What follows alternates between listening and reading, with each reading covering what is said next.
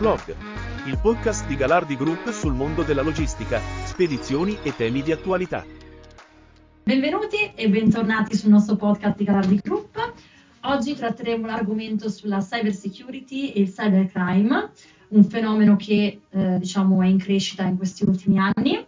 E cerchiamo di capire quali sono le maggiori cause che provocano questa, eh, questo cybercrime e soprattutto cosa possiamo fare per difenderci dalle minacce. L'ospite di questa puntata è l'esperto in cyber security e cybercrime, dottor Loris Calipari, eh, a capo di un gruppo che si occupa appunto di criminologia, scusate, informatica per la Procura della Repubblica Italiana e per le forze dell'ordine. Buongiorno Loris, benvenuto. Buongiorno a voi, buongiorno a tutti, grazie dell'invito. E mi fa piacere essere qui con voi. Parlare di cybercrime e cyber security sono, sono due argomenti molto forti, delicati, difficili e complessi che si dilungano nel tempo per poter essere compresi. Il, la cyber security nasce dalla cybercrime automaticamente, perché se non c'è una criminologia informatica non c'è un concetto di sicurezza. Mm-hmm. Anche se la sicurezza da quel punto di vista è sempre esistita. Il cybercrime che ha avuto un'evoluzione negli anni e nei tempi. Secondo te quali sono stati i fenomeni, fattori che hanno contribuito a questa criminalità ecco, eh, informatica? Allora, come tutte le situazioni, tutti i contesti, quando c'è un'evoluzione esiste un contrapposto. Quindi la conseguenza di quello che oggi è la crescita del cybercrime, che detto così è semplice, ma in realtà copre un assieme di, di, settori, di fattori rilevanti e complessi soprattutto, ehm, nasce proprio per la condizione di attaccare una situazione e farla propria. Il cybercrime si è evoluto in una maniera incredibile con i social, automaticamente. Ma questo non vuol dire che i social sono dannosi, è la modalità che loro permettono nel contesto dell'utilizzo, che viene a volte interpretata nella maniera sbagliata nel modo non corretto, e quindi portano poi ad avere o emanare o dare informazioni che diventano automaticamente eh, terreno fertile. E da lì nasce la criminologia informatica. Quello che tecnicamente mh, nel cybercrime viene fatto è eh, diviso in tanti fattori, partendo dall'antipedofilia, che è quello più vecchio, più storico, più importante, arrivando al furto dei dati. Oggi nel mondo di, mh, della globalità e di quello che è il contesto del big data, quindi creare un sistema globale e una marea di contesti, di informazioni, quindi di importanti e rilevanti eh, banche dati ha portato in tutto questo fattore di enorme quantità un concetto di speriamo di appropriare quanto prima eh, il, pacchetto delle informazioni più informazioni porto a casa più posso vendere. Da lì poi nascono tutti i, i vari attacchi con quali malware piuttosto che BitLocker, riscatto e così dato quali sono i principali attacchi informatici, i, i nomi tecnici, ecco, spiegare ah, però i nomi tecnici poi diventano difficili da comprensione, okay. ma è più semplice dire che qualcuno arriva a casa nostra, si appropria dei nostri dati, delle nostre informazioni e ce le rende illeggibili, quello è il più semplice di tutti, dove tanti sono caduti in questa trappola. E come avviene che è più importante il contesto, quindi il fatto che gli attacchi sono mirati per prendere delle informazioni che non è detto che la vittima in quel momento è l'interesse dell'attaccante, potrebbe essere il tramite per poi arrivare a altre informazioni più rilevanti, più importanti, per poi avere logicamente un pacchetto più, più corposo da questo punto di vista. Il concetto del, mm, di come si sviluppa, eh, esistono tantissime tecnologie, parlando del phishing è più semplice, quindi la mail che ti arriva con l'informazione eh, dove tu pensi che sia un'informazione dedicata a te, in realtà non lo è. Faccio un esempio vado all'IKEA, compro del materiale IKEA, prendo dei prodotti all'IKEA, prendo un nome qualsiasi perché è conosciuto, ma questo vale per essere lungo e per essere certo. ma è per dare dei nomi e non riferimenti ben precisi. Quindi torno a casa e magari o la mattina dopo in ufficio per un motivo molto semplice o peggio la sera stessa mi arriva una mail che mi dice che ho vinto un premio e sono a disposizione di 500 euro per me, se clicco qui posso dare le mie informazioni e potrò ritirare il premio quello è un metodo di attacco semplicissimo dove purtroppo le vittime sono, sono, sono tantissime. Altri invece sono più complessi, quindi vuol dire vanno a perforare quei livelli di sicurezza o eh, gergotecnico noi diciamo bucare. Operativamente vanno ad oltrepassare questi sistemi o si affiancano ai sistemi di sicurezza per trovare delle falle ed entrare all'interno di una struttura per poi andare o a rubare le informazioni o meglio andare a criptare tutto il contenuto di un'intera azienda, fermo restante che prima di attuare questa, questa operazione di crypting i dati sono già portati al di fuori dell'azienda perché poi comunque servono per le scale. Certo. Questo è un po' il tipo, la metodologia, quindi ci sono malware, malware piuttosto che altre tecnologie, ma sono tantissime tecnologie che possono essere utilizzate da DDoS e da altre tecnologie che sono comunque tutti termini di carattere inglese, di base inglese perché la programmazione è quella, certo. cioè se uno vuole programmare deve usare un linguaggio unico che è inglese. Tecnicamente e operativamente è più semplice utilizzare quello che noi definiamo le backdoor, quindi quelle porte che vengono lasciate volontariamente e volontariamente aperte dagli installatori, perché quelli sono zero. Queste mail, questi malware possono arrivare anche per esempio prendere mail dalla banca, dei messaggi dalla banca, che uno diciamo oh. è più di, di norma la banca non manda questi messaggi, però ci sono molte persone che ma allora, che ci cascano, norma, ecco. Che di norma la banca non manda questi messaggi, eh, punto di domanda. Non, non, non, sono così convinto che la banca non li mandi. Il concetto è che anche le banche hanno cambiato metodologie di sicurezza perché sono state le prime a cadere nei tranelli, quindi partendo dalle carte di credito clonate, che era la condizione più semplice in un banco, ma per un distributore comunque normalissimo di denaro, ad arrivare a quelle più complesse dove la banca addirittura ti manda dei messaggi o ti scrive degli sms con un numero che in realtà è della banca. E se tu chiami quel numero risponde la banca, ma dietro c'è una scuola dal voice over IP e tutto il resto che ti permette una tecnologia semplicissima ma efficace a massimi livelli. E lì le vittime cascano come Anche perché oggigiorno fidarsi, fidarsi, di qualsiasi mail o messaggio che arriva non è, non è semplice. Abbiamo visto dai vari rapporti che è emerso che nel 2022 sono aumentati esponenzialmente gli attacchi hacker rispetto agli scorsi agli anni precedenti, per esempio 2021, abbiamo riscontrato che eh, per esempio in Italia c'è stata una percentuale maggiore di attacchi hacker e diciamo che l'Italia eh, ha investito una piccola, una minima parte in eh, sicurezza informatica, per esempio rispetto ad altre nazioni europee o mh, mm, come caso gli Stati Uniti ehm, diciamo l'Italia potrebbe essere entrata nel mirino con questo aumento di attacchi informatici. Perché secondo te l'Italia investe meno nella sicurezza informatica? Ma secondo me l'Italia non è che ha investito meno, anzi tutt'altro, il concetto è che è più facile dal punto di vista operativo essere attaccati, cioè più sei grande, più informazioni hai e più logicamente vieni attaccato. Eh, L'Italia per tanti motivi è diventato un terreno fertile perché mh, è sempre il concetto del vicino. Quando si dice ma sono andati a rubare dal vicino, hai visto, hanno rotto il vetro, non sono entrati, di seguito fino a che non capita a te il problema, da quel punto di vista è sempre il problema del vicino. Quindi che capiti in Italia o negli Stati Uniti comunque non cambia la regola della, della tipologia o delle modalità d'attacco. Non è che non si è investito, è che mh, la cultura del tecnico informatico, dello specialista informatico, non è più secondo le regole di una volta. Una volta quando arrivava il tecnico IBM era un po' come la pubblicità della Coca-Cola di queste ragazze attaccate al dietro che guardavano questo fusto che arrivava con la Coca-Cola, ma c'erano due prodotti che volevano identificare e uno era correlato all'altro per dare poi la rilevanza al prodotto Coca-Cola e il concetto del prodotto. Eh, che tutti noi con i nostri cellulari oggi siamo diventati un prodotto è matematico e il prodotto del supermercato da scaffale siamo noi con le informazioni che forniamo con i nostri cellulari e che riportiamo in automatico in azienda. Perché vado in Ikea, vado col mio telefono privato, vado in azienda, ho il mio telefono privato. Quindi in quel momento, dall'altra parte, chi deve eseguire un'operazione di questo tipo ha monitorato le informazioni e sa benissimo da che parte e in che modo muoversi. Il problema però nasce dalla cultura tecnica.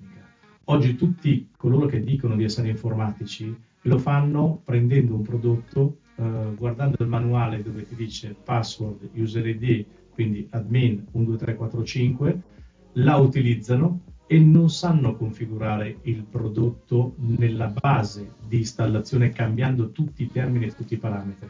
Lasciano tutto standard, lo attivano, ci mettono una password nuova, un user ID nuovo, nuova, ma non entrano nel merito della configurazione che invece richiede una parametrizzazione totalmente diversa da cliente a cliente, da impostazione a impostazione. E quindi pensano di aver fatto un'ottima operazione, in realtà hanno fatto e hanno realizzato un'installazione zoppa perché dall'altra parte c'è sicuramente qualcuno che conosce il prodotto meglio di loro e in maniera più tecnica di quanto lo conoscono loro perché sono in grado di smontarlo, configurarlo in ogni singola parte, in ogni singola funzione e andare all'interno utilizzando tutte quelle porte che vengono lasciate aperte, soprattutto nei firewall, perché vedono delle cose devastanti dal punto di vista della sicurezza, e quindi l'azienda che pensa di essere sicuro perché ha comprato il prodotto della tal marca, che è una delle più famose al mondo, o il prodotto più utilizzato e quindi dice ho fatto un buon acquisto e la mia azienda è protetta perché ho installato quel, quel prodotto e come oggi dire bene sono sceso in pista con Valentino Rossi da domani sono di morto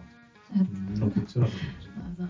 ultimamente abbiamo visto che il cyber attack sta coinvolgendo anche il Made in Italy e per esempio le aziende manufatturiere oltre che uh, i governi, le istituzioni ma secondo te perché in Italia c'è più una mentalità uh, del fatto che non so il mio settore non potrà mai essere colpito dagli hacker rispetto per esempio a un altro settore, magari c'è una mentalità, per esempio il settore tessile non pensa che eh, possa venire intaccato da questa cosa e si sentono protetti.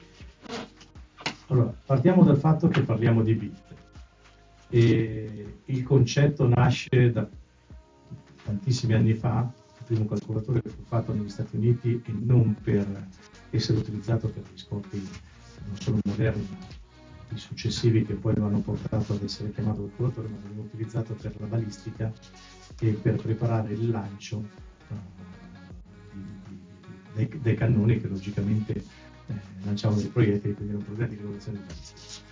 Quindi se parliamo dell'epoca che fu, il concetto dei bit è semplice, sono due, lo 0 e 1, quindi va, non va, funziona, non funziona, on, off, acceso, spento, preso su tutti i termini per non entrare poi in quello reale. E i bit sono due. Se con due bit abbiamo fatto tutto quello che oggi abbiamo, partendo dal fatto che abbiamo dei cellulari che fanno delle fotografie mh, spettacolari, quindi non mi devo più preoccupare di avere il cellulare e la macchina fotografica per avere delle fotografie, ma mi porto un semplice cellulare che mi fa delle fotografie eccezionali, il concetto dell'aumento dell'utilizzo delle tecnologie, quindi l'IoT nell'ambito della tecnologia applicata all'elettrodomestico o uh, nell'automation per quello che riguarda le automobili. Oggi le automobili quando sono in una strada comunicano fra di loro, adesso non entro nel gergo tecnico, però eseguono queste operazioni come se fosse un ponte radio che fa rimbalzare le informazioni da una all'altra per poi portare queste informazioni in un nido, quindi in una raccolta di eh, dati. E il concetto è sempre quello non si va da chi ha più dati o meno dati, si va da chi è più semplice entrare per prendere quei dati o per adottare il classico metodo, se rivuoi i tuoi dati paghi questo riscatto. Quindi se parliamo invece di quello che succede dietro le quinte, di quanti miliardi di dollari sono stati spesi per riavere i dati propri dopo un attacco uh, hacker, tra virgolette, diciamo malevolo sotto questo punto di vista che mi ha accreditato completamente l'azienda, parliamo di cifre astronomiche. Il problema è sempre quello, che quando ci si affida delle aziende ci si affida e ci si deve, secondo il mio punto di vista, affidare ad un rapporto fiduciario. Chi viene a proteggere la mia macchina non può essere il tecnico numero 2 o il tecnico numero 3, deve essere una persona con cui sta un rapporto fiduciario e sono convinto che abbia dato il meglio di sé per proteggere il mio sistema, ma il 99.9% configurano tutti i sistemi di sicurezza utilizzando il manuale e non addentrandosi mai in quello che sapeva utilizzare quello strumento. Utilizzare un firewall, saper configurare un firewall è complesso, molto complesso, anche se prodotto da terze parti. Se il firewall lo produci in casa e lo realizzi tecnicamente hardware e software, parti da linguaggi estremamente complessi che tu adotti nella sua costruzione per andare a proteggere a tutti i livelli a 360 gradi il, il tuo sistema.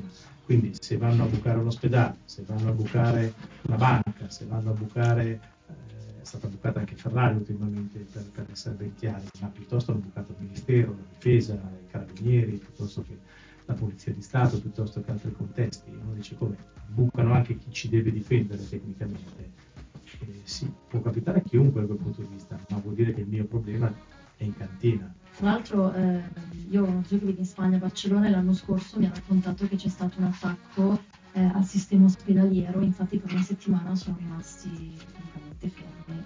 Anche noi in Italia abbiamo avuto attacchi dalla regione Lazio e tutto il resto, tra l'altro in modo semplicissimo.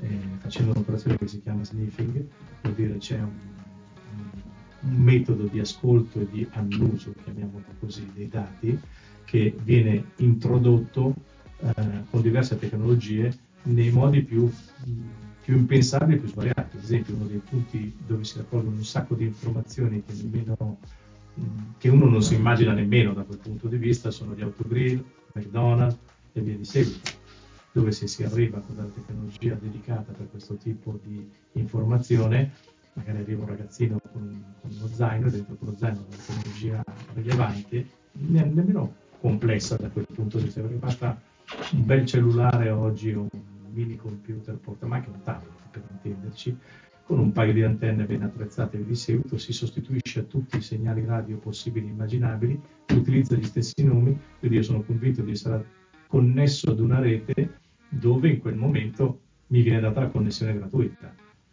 Quella connessione gratuita te la sto dando io quindi tu passi attraverso la mia tecnologia, io prendo tutte le tue informazioni. Le password, l'useredia e quant'altro che dicevano anche delle password, quando vedi i puntini o piuttosto gli asterischi, li vedi tu, ma chi dall'altra parte va a leggere il linguaggio direttamente quell'informazione la vede in chiaro. E queste macchine o queste tecnologie, se ben programmate e ben studiate, permettono delle cose eccezionali con un sacco di informazioni. Lì si scoprono gli altarini, diamanti, di giri possibili, ma anche gradi industriali per queste informazioni. Sì, anche perché in questo momento anche noi stiamo parlando e in realtà ci stanno registrando perché poi se uno va eh, online vedi magari sì, se parla di cyber security cioè, arriverà eh, l'argomento oppure una pubblicità no, qualcosa. Il, il, fattore di ascoltare, sentire, guardare è, è un fattore di, di, di è, è, è, vecchio come, come, come, gli anni che furono. Il gratis esiste relativamente. Il gratis porta sempre a un do best, quindi vuol dire ti do qualcosa per ottenere qualcos'altro.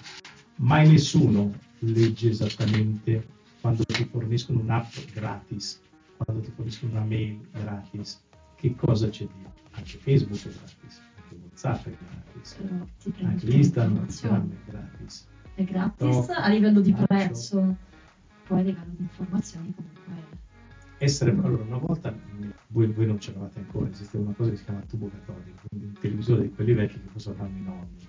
Io sono nata nel 93 quindi sì ha fatto in tempo a vederne qualcuno ma già eravamo su delle CD quindi siamo passati a qualcosa di più evoluto. Il concetto è che per entrare in quel tubo catodico tu dovevi essere invitato in un programma e lì avvisavano tutti i parenti possibili perché c'era lo zio, la mamma, no, eh, che andavano in televisione Oggi con il telefonino sei protagonista, diventi e sei protagonista di te stesso nel mondo.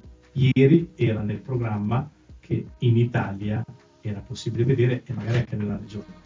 Oggi invece col telefonino, che è una cosa fantastica, eccezionale, tu puoi vedere il mondo senza essere in quel luogo o puoi ascoltare il mondo senza essere presente in quel determinato posto, ma allo stesso tempo ti puoi rendere protagonista pubblicando una qualsiasi cosa che per motivi che è difficile sono complessi, non è perché mh, esistono delle persone che vanno lì, cliccano, entrano, mi guardano, mi, ah, mi mettono i like, mi mettono il cuoricino, mi piace, no, è un pelino più complessa perché tendenzialmente gli stessi gestori con degli algoritmi molto complessi e complicati vanno a intercettare queste informazioni, sono loro stessi che le emanano in una quantità più rilevante, costante e continua per renderli virali, perché in questo modo possono avere più protagonisti con il singolo attore della situazione e avere una marea in quel momento di persone collegate o che lo diffondono o che lo taggano, come si vuol dire in gergo tecnico,